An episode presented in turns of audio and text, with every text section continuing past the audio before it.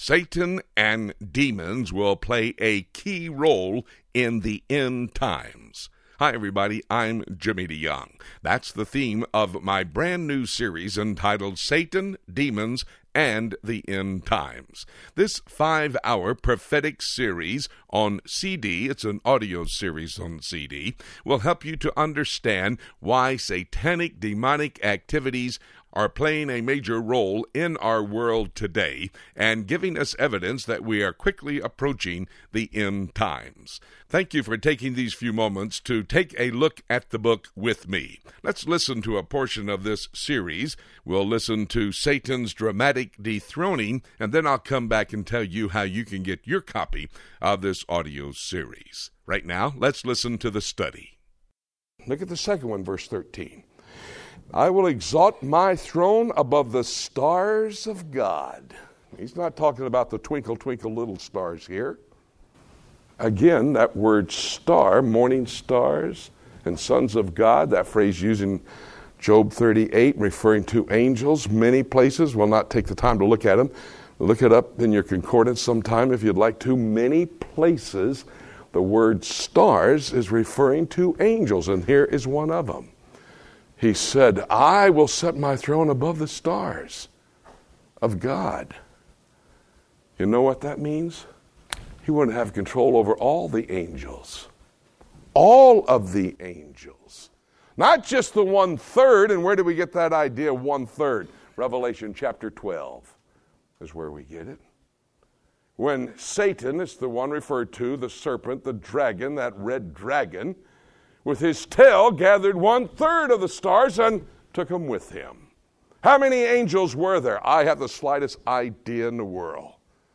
I know that's over 200, uh, 200,000 thousand, which would be, I think, 200 billion, if I remember correctly. How do I know that? Oh, I read the book of Revelation, chapter 9 and verse 16. Revelation chapter 5 says 10,000 times 10,000 and thousands of thousands. That's 100 billion. 200,000 thousand, that's 200 billion. I don't know how many stars there were. I, I take a sanctified guess, a speculation. I think most likely there were about, about 12 billion angels created. Why do I say that? Well, today there are 6 billion people approximately on earth today. And they tell me, I didn't make this up, I'm just reporting, I report, you decide. They tell me that from creation until today, there's been 6 billion people that have lived. That would be 12 billion people. Hebrews chapter 1, verse 14. What are angels? But ministering spirits for you. You see, God gives us guardian angels. Every one of us. Matthew 18 says, Don't mess with the children because their angels see the face of God every day. And so I, I would think, uh, this is sanctified speculation. Don't take it to the store and you can't buy anything with it. This is what I think, though that He created at least one angel to watch over every person who would ever live on the earth in anticipation of them coming to know Christ as Lord and Savior. Now, that did not happen, but I'm just speculating 12 billion.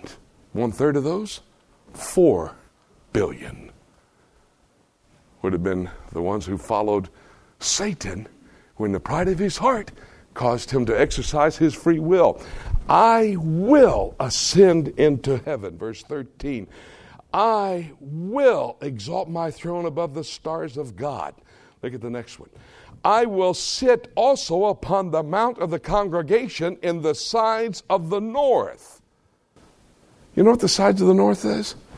Psalm 48 2 describes the sides of the north as the city of Zion. Zion is synonymous with the word Jerusalem. You read in the Bible Zion, city of David, or Jerusalem, they're synonymous terms, they're the same thing. 2 Samuel chapter 5. They're synonymous terms. What is he saying? Remember, I told you, and here's, I was, it was a building block. I told you that the Garden of Eden was Temple Mount in Jerusalem. Why else would Satan want to sit among the congregation and rule in Jerusalem? It's the Garden of Eden. He wants to go to the Garden of Eden. He's going to set up a headquarters there. Why else? Listen. Why else is Jerusalem a cup of trembling? Chapter 12, verse 3 of Zechariah a burdensome stone that is too heavy for somebody to pick up and carry. Why else? Why did God, Psalm 132, verses 13 and 14, I have chosen Jerusalem as my habitation forever? Satan says, You're going to see it in just a moment. I'm going to be like God. I got to have one man to rule the earth, a one world leader. Got to set up my headquarters in the Garden of Eden, Temple Mount, Jerusalem. That's where I'm going to go.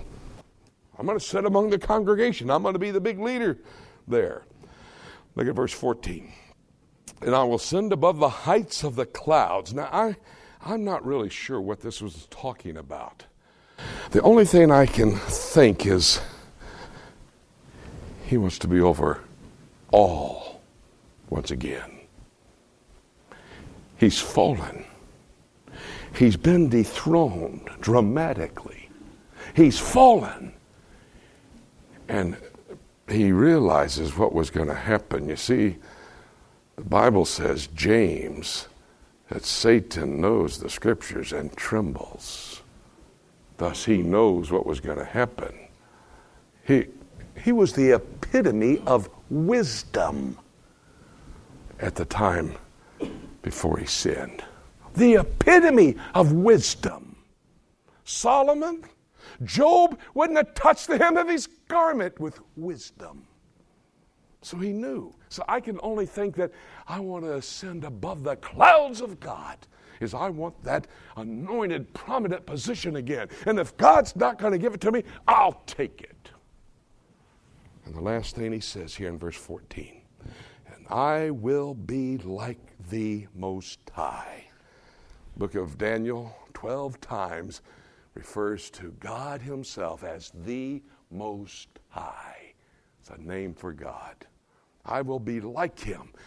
Remember Second Thessalonians 2 4, midway point of the tribulation. Antichrist has been headquartered in the city of Rome over a one world government. He's on his way to Babylon, the literal city of Babylon, on the shores of the Euphrates River, 65 miles outside, southwest of Baghdad, Iraq. That's where he's going, but he stops by Jerusalem. The temple is there, and he walks into the temple and he sits down in the temple, what? As God. Where is it? On the Temple Mount the original Garden of Eden. It's the temple of God, it's the place of the abode of God forever and ever and ever. So he sits down as God. And everything he's going to do is as God. As God. I got to have one man. You see how it all fits together? 6,000 years ago, today was set up. Prophecy doesn't start in Revelation, prophecy starts in Genesis. That's as unbelievable how it all unfolds. I will be as God. Thank you so very much for taking a few moments to take a look at the book with me. This series that you've been listening to, entitled Satan, Demons, and the End Times, is a series that you must have to understand what Satan's activities will be. He has a divine design. There will be a dramatic dethroning of Satan. Dynamic dominion will be the operating status for Satan. Demonic deception will be his way of doing that but he does have a determined destiny. Those are the five different parts on this prophetic five part series on CD, an audio series that is a must for you to get a copy of and listen to. You can do that by calling our toll free number. It's 8 Prophecy 8 877 674 3298. It's a toll free number from across America. Or you can go to our website, www.prophecytoday.com, and make your purchase of this five hour, five part series, audio series on CD entitled Satan, Demons, and the End Times. And as you listen to this study, I'm convinced you'll become more and more aware of the fact that Jesus Christ could call us to be with Him at any moment, maybe in the next couple of moments. And having said that, nothing much left for me to say, except let's keep looking up until.